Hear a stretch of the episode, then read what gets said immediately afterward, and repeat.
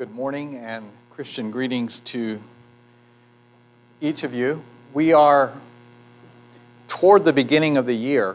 I mean, we're a couple of weeks in, but, um, but we're in, in, the first month of a new year.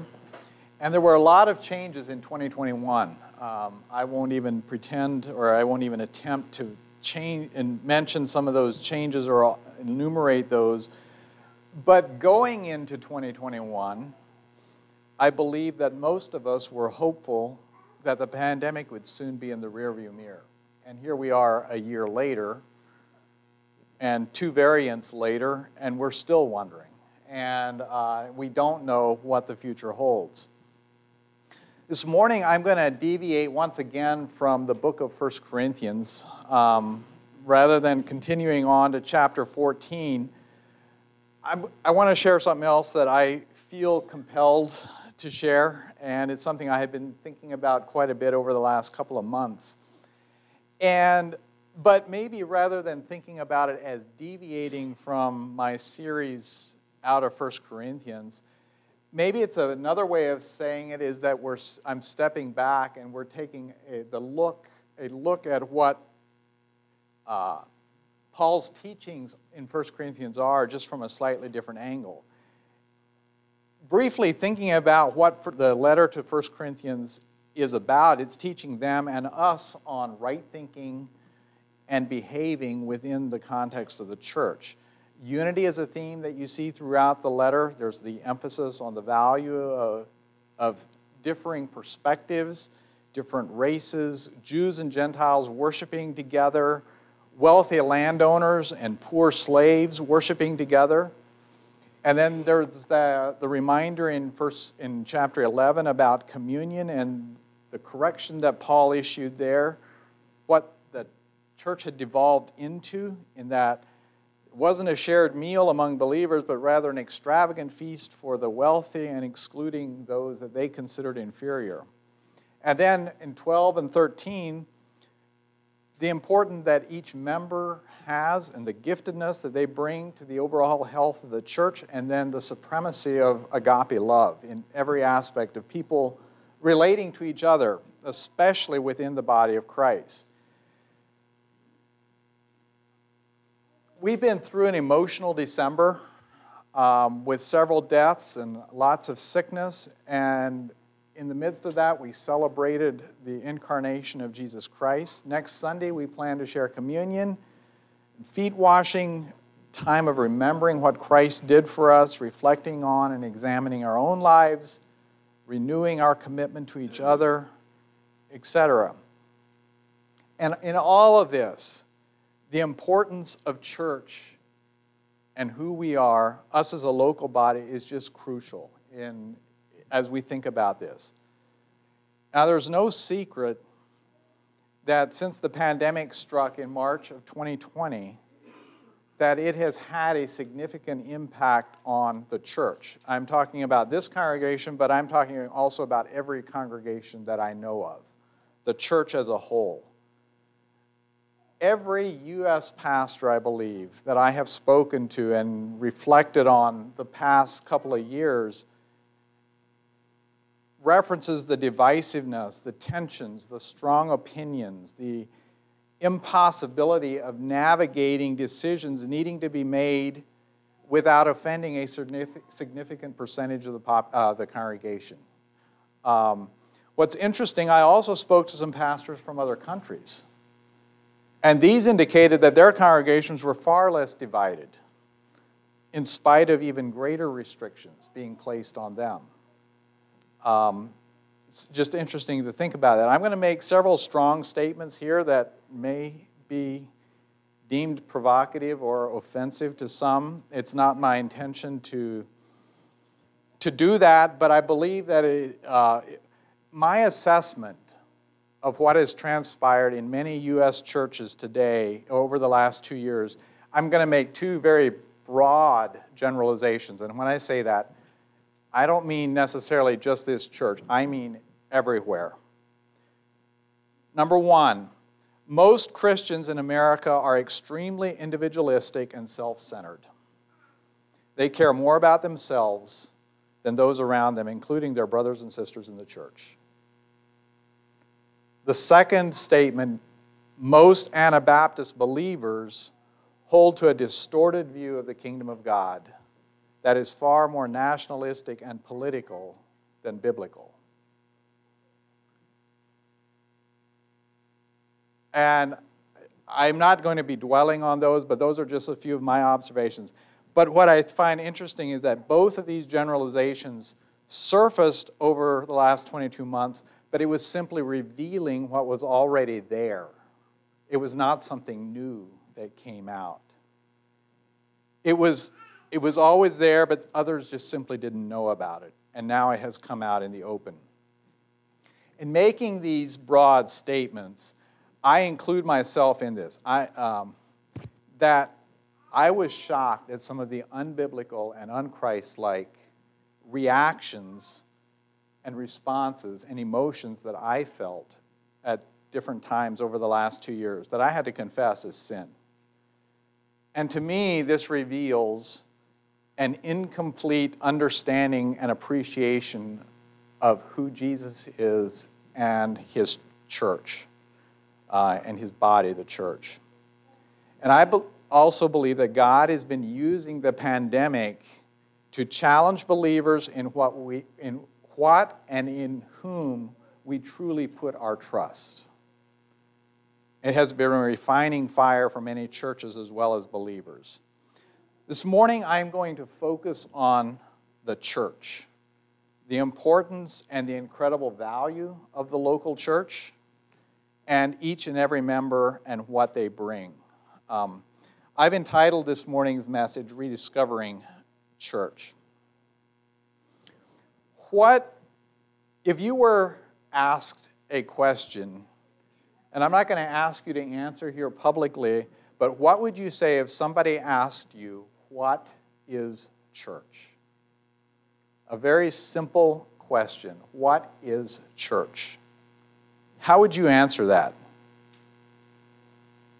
And then, along with that, would you answer it differently today than you did two years ago?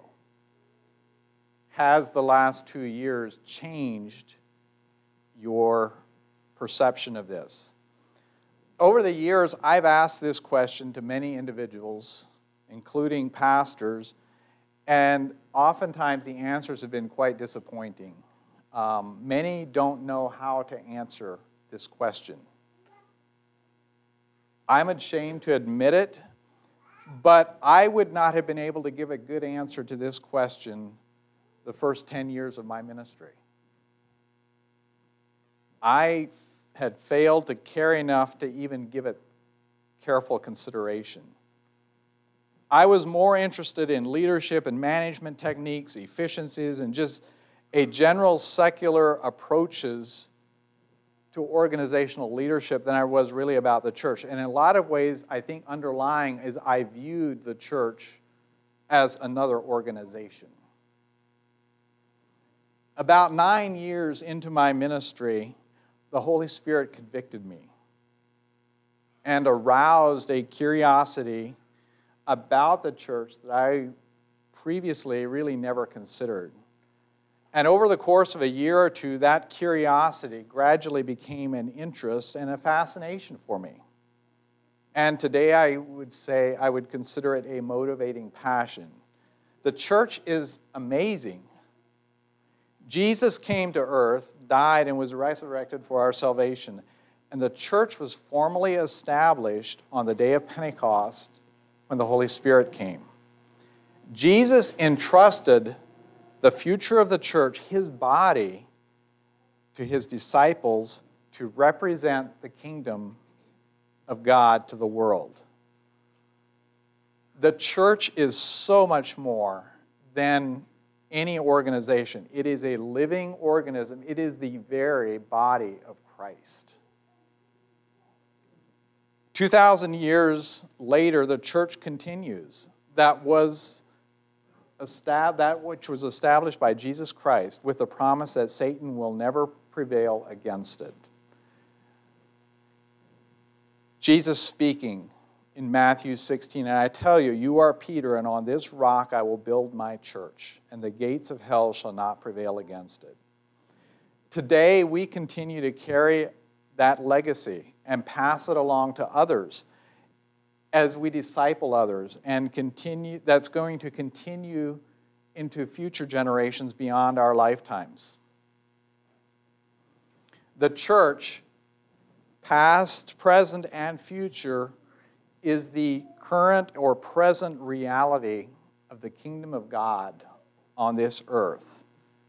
Today we are the kingdom of god to those that we see that who see us and that we interact with each other as well as other believers and unbelievers.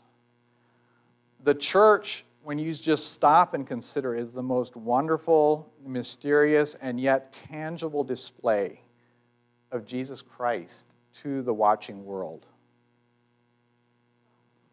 I have spent countless hours the last 22 months pondering the implications of the pandemic on the church. How does a church body navigate the pressures, demands, mandates, and health risks in godly ways, even as those demands change from week to week? And in the midst of that, all, all of that, my constant prayer has been that unity prevails and that fragmentation is minimized or eliminated. Satan is so opportunistic, and he has done everything in his power to cause disruption, disarray, disarray, discontent, and so forth within the church.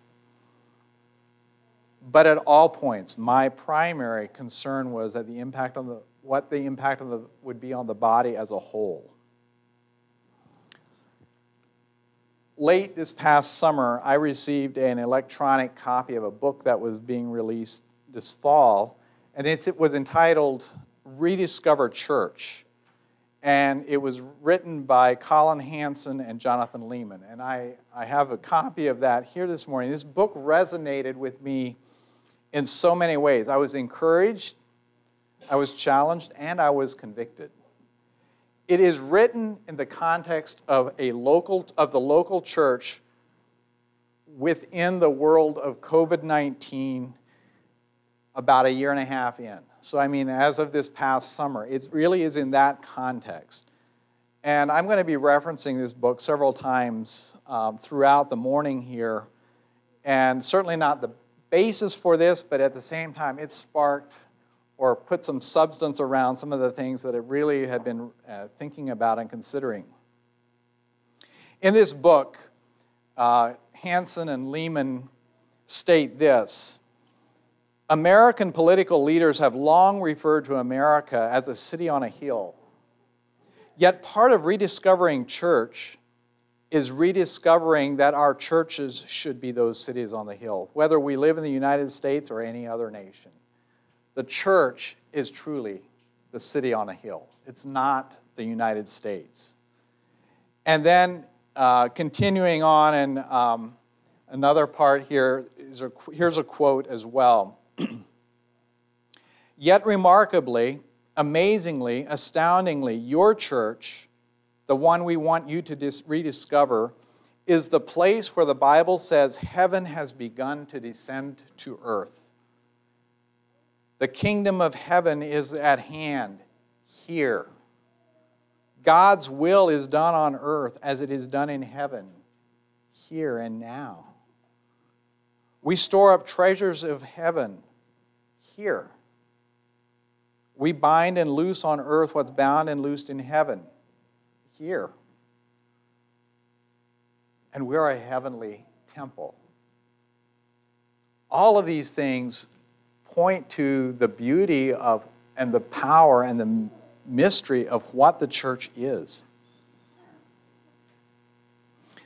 Continuing, they, uh, they say, Heaven touches down on planet Earth through our gathered churches. And when this happens, you offer the citizens of your nation, kingdom of God, the hope of a better nation. Well, actually, the citizens of the nation we live in, the hope of a better nation, the residents of your city, the hope of a better and lasting city.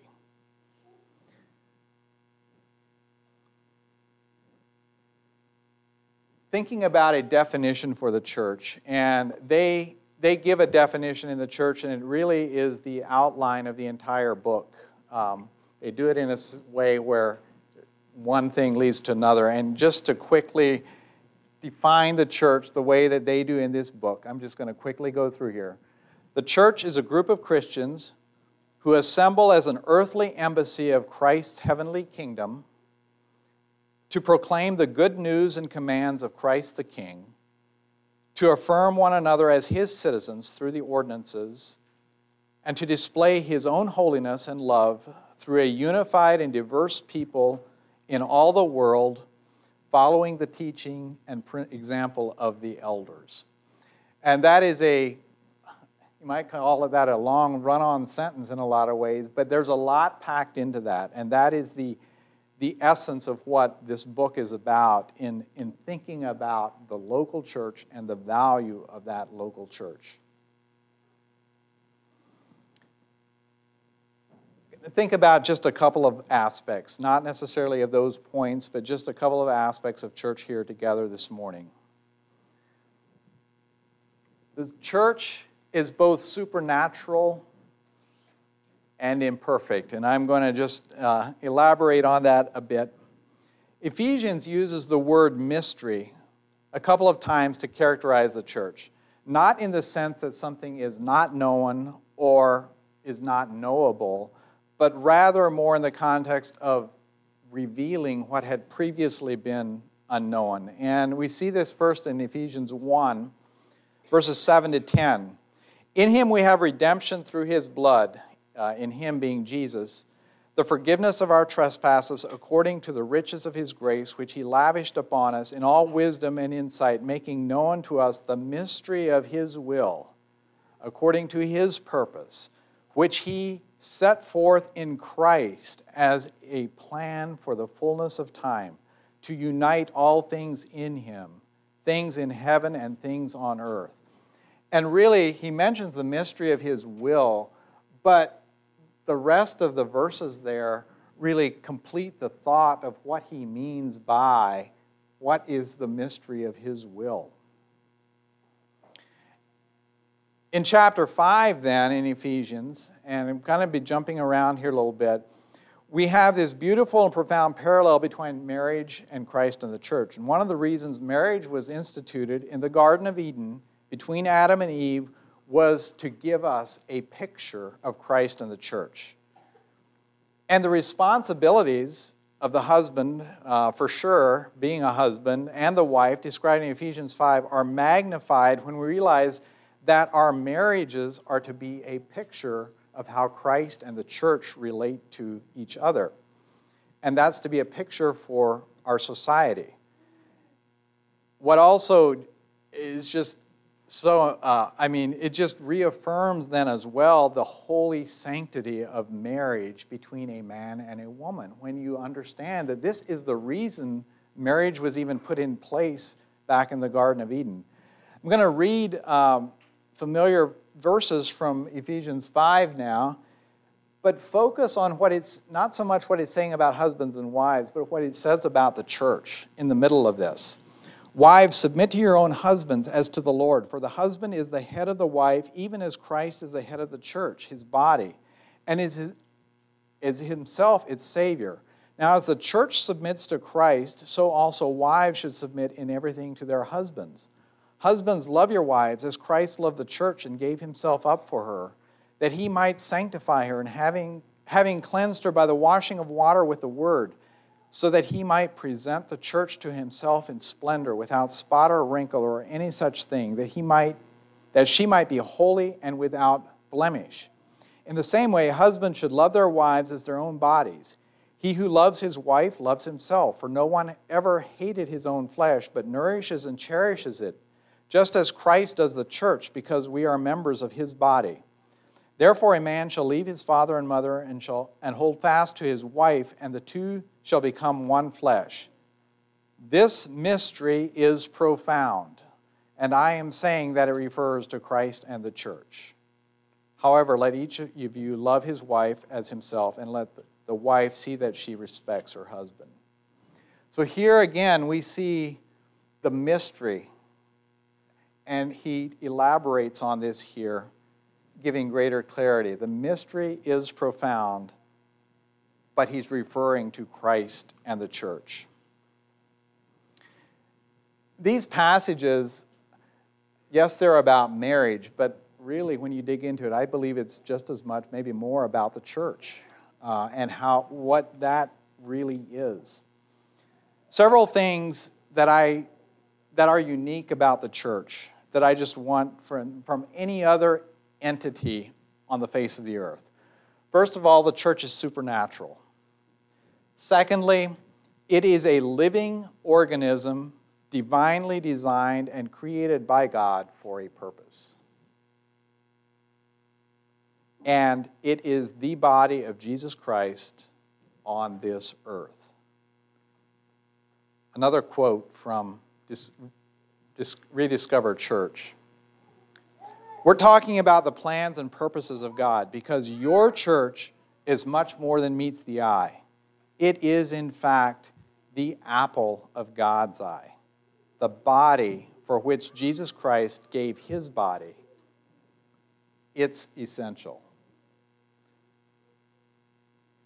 The body we are the body of Christ. We are a supernatural living organism that is the body of Christ here on this earth. And Jesus and God is the architect of this and, and its members. Just, I'm just going to read several verses here and there. Uh, as it is, God arranged the members in the body each one of them as He chose. As it is, there are many parts, yet one body. Now you are the body of Christ and individually members of it. Ephesians 5 again, we just read this. No one has hated his own flesh, but nourishes and cherishes it, just as Christ does the church, because we are members of his body. And then in Romans 12, for as one body we have many members, and the members do not all have the same function. So we, though many, are one body in Christ and individually members one of another. Our church, the church with which, in which we are members, is the very body of Christ. And, and I have said that before, but it, to me, the more I think about it, the more um, fascinating or the more profound it becomes. I'm sorry. Um, another quote, uh, jumping ahead here, um, another quote from Rediscover Church Your church is where Christ says he is present in a unique way. We would even dare to say that your church and ours is where heaven touches down on earth, where our prayers begin to be answered. Your kingdom come, your will be done on earth as it is in heaven. And so, this is a supernatural and spiritual reality that is both fascinating, mind boggling, as well as sobering. And then I also remind myself frequently that the church is not perfect. Given the reality that each one of us, including myself, is a human living in a sinful world. We make mistakes, we sin, we repent, we forgive others, we make corrections.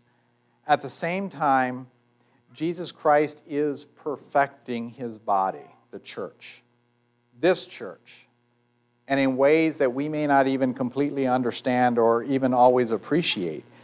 But again, going back to Ephesians 5, look what he says here. As Christ loved the church, he gave himself up for that he might sanctify her, having cleansed her by washing of water and with the word, so that he might present the church to himself in all splendor, without spot or wrinkle or any such thing, that she might be holy and without blemish.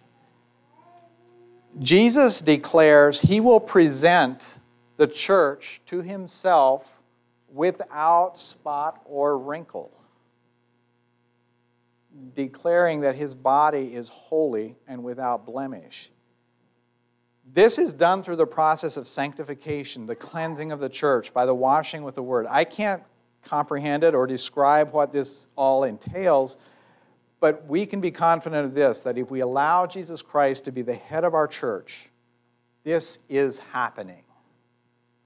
And so in Christ, our church can be declared without spot or wrinkle, perfect and holy, even though we know we see all the imperfections, yet Christ, in Christ it can be declared without spot or wrinkle, perfect and holy.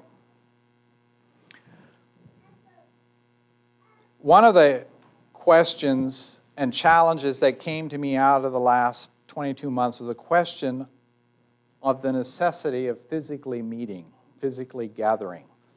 Unlike any prior time in history, technology allowed us the option to conduct services remotely or online rather than meeting in person. In fact, there are some that are joining us this morning that way. Um, and so th- this was unique in that no other time in history was that even really an option. And I'm grateful we were able to do so in the spring of 2020 when gatherings of this size were prohibited. It was also enabled us to meet remotely rather than canceling a service due to snow or if there's a widespread sickness. Ironically, I was planning to preach this sermon the first Sunday of December, which was the Sunday that we met remotely. Because I was exposed to COVID the day before and there was widespread sickness. Um, you know, on the surface, meeting remotely might seem like a good and convenient alternative to gathering in person in an ongoing way, but I would strongly uh, disagree with that. Um, in certain situations, due to health or physical limitations, occasionally, yes. As a convenience option, no. This, there is not a substitute for meeting in person. As stated in this book, gatherings change lives, change cultures, change the world. They're powerful. Consider just various gatherings of people over the last two years. Something happens, good or bad, when a group of people gather for a common cause. Think of sporting events it's not the same if you're not there. Political rallies. That's really the whole thing is energizing the crowd and the people. And uh, again, you don't share in the experience unless you're there. I thought about the George Floyd protests in Minneapolis, the storming of the U.S. Capitol just over a year ago. I suspect many present in D.C. on that day did not premeditate their actions. Rather, the energy and the power of the crowd compelled them to act in ways that they likely would not have done alone. That's also how many riots begin a gathering of people that then somehow is incited to violence. Again, several quotes from, from this book. Like a political protest, the church gathering shapes a people. It shapes each one of us as individuals and shapes us collectively into a culture, a force, or a movement. It fashions us as a city of God. And like a protest, the gathering offers a visible testimony for the whole world to see it tells the world we are citizens of heaven. And then um, another quote Perhaps the clearest proof of God's desire to gather with his people is the incarnation. The Son of God took on a body. The one who was God and who was with the God and was God put on flesh so that he could be with us. And he promised to build his church a word that translated literally means assembly. And now, just another one that I want to share with you here. Jesus organized Christianity this way it means to center our Christianity around regularly gathering together, seeing one another, learning from one another, encouraging and correcting one another, and loving one another.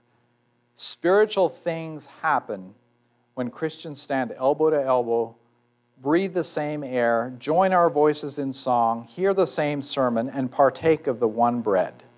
You look around and think, I'm not alone in this faith. What might we do together?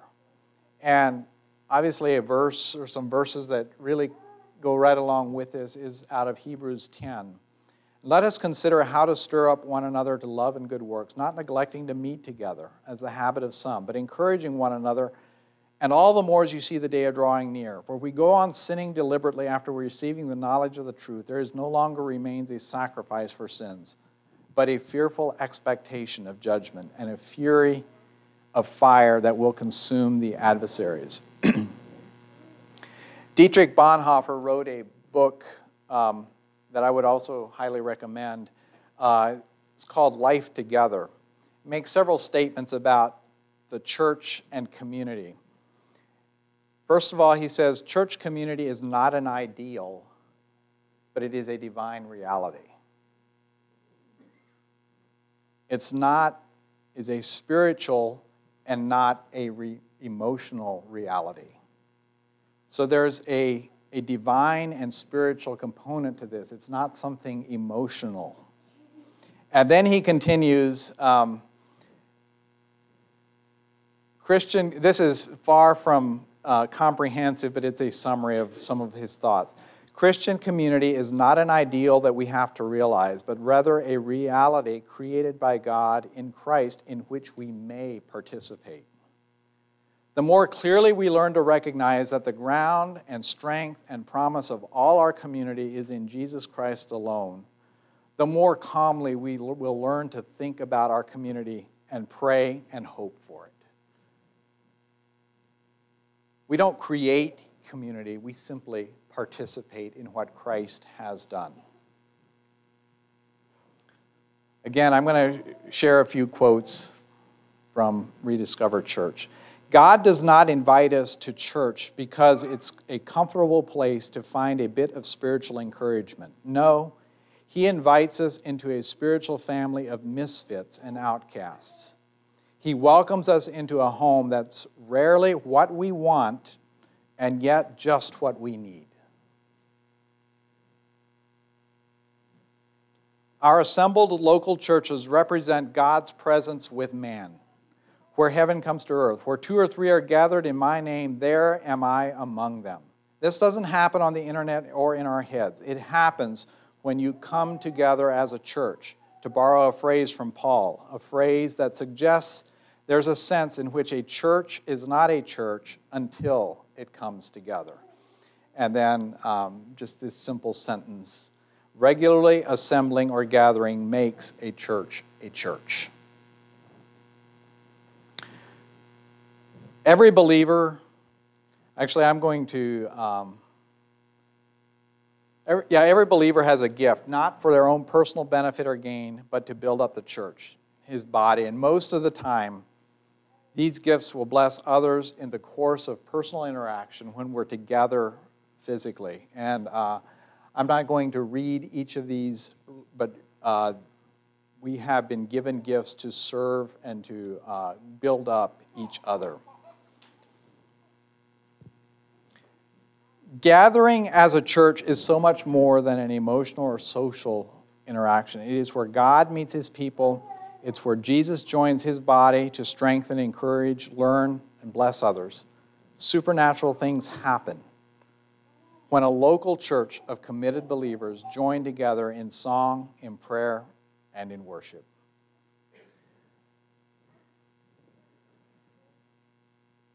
thinking about this now. God put us together now, He put us together here now. And gathered churches are the embassies of heaven. An embassy is an officially sanctioned outpost of one nation inside the borders of another nation. It represents and speaks for that foreign nation.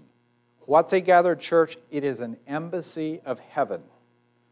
Step inside your church, and what will you fi- should you find? A whole different nation, sojourners, exiles, citizens in Christ's kingdom. So we are an embassy outpost of the kingdom of God. We are citizens of another nation and kingdom, and each of us are ambassadors for King Jesus. And this gathering today represents our King to the world, the King of Kings. God has put in each of us, God has put each of us together in this church now very intentionally. None of us are here by accident. The King has coordinated all of this. We're here for a reason. God has a purpose for each of us, and I'm grateful for each and every one that's here. King Jesus is leading this embassy to best represent His kingdom and accomplish His goals. Within the last month, our King called two long time ambassadors to our home country. He reassigned them. And we are, it's a reminder that we're not in our home country, but that we're simply serving in this outpost until He reassigns us. In the meantime, we continue to gather regularly, we continue our assignments, we persevere, we encourage, we love, we teach, we admonish, we press on. In the coming months, we plan to call an additional brother to, from this congregation to serve in leadership. And that is another aspect of being a church.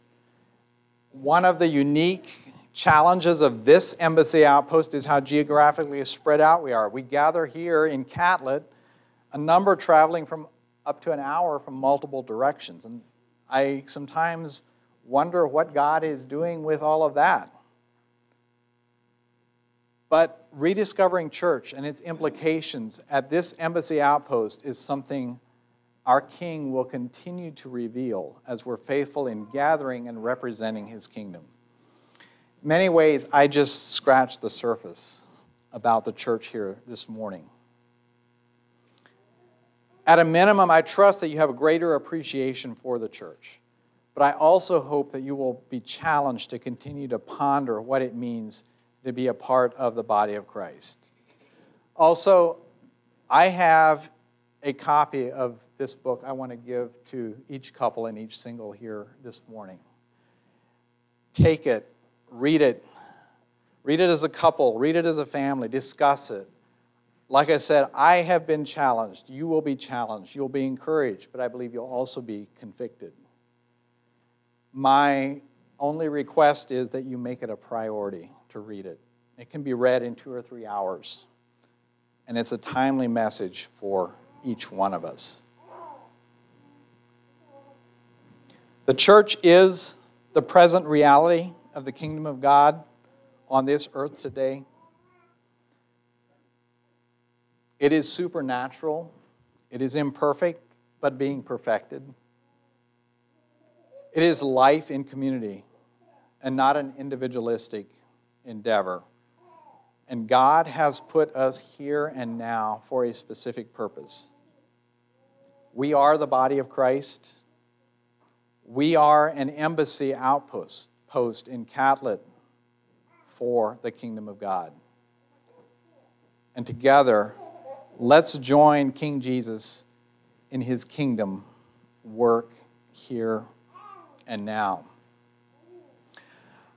I'm going to um, have a, let's stand together and sing number 380. I love that kingdom, Lord. Darren will lead that.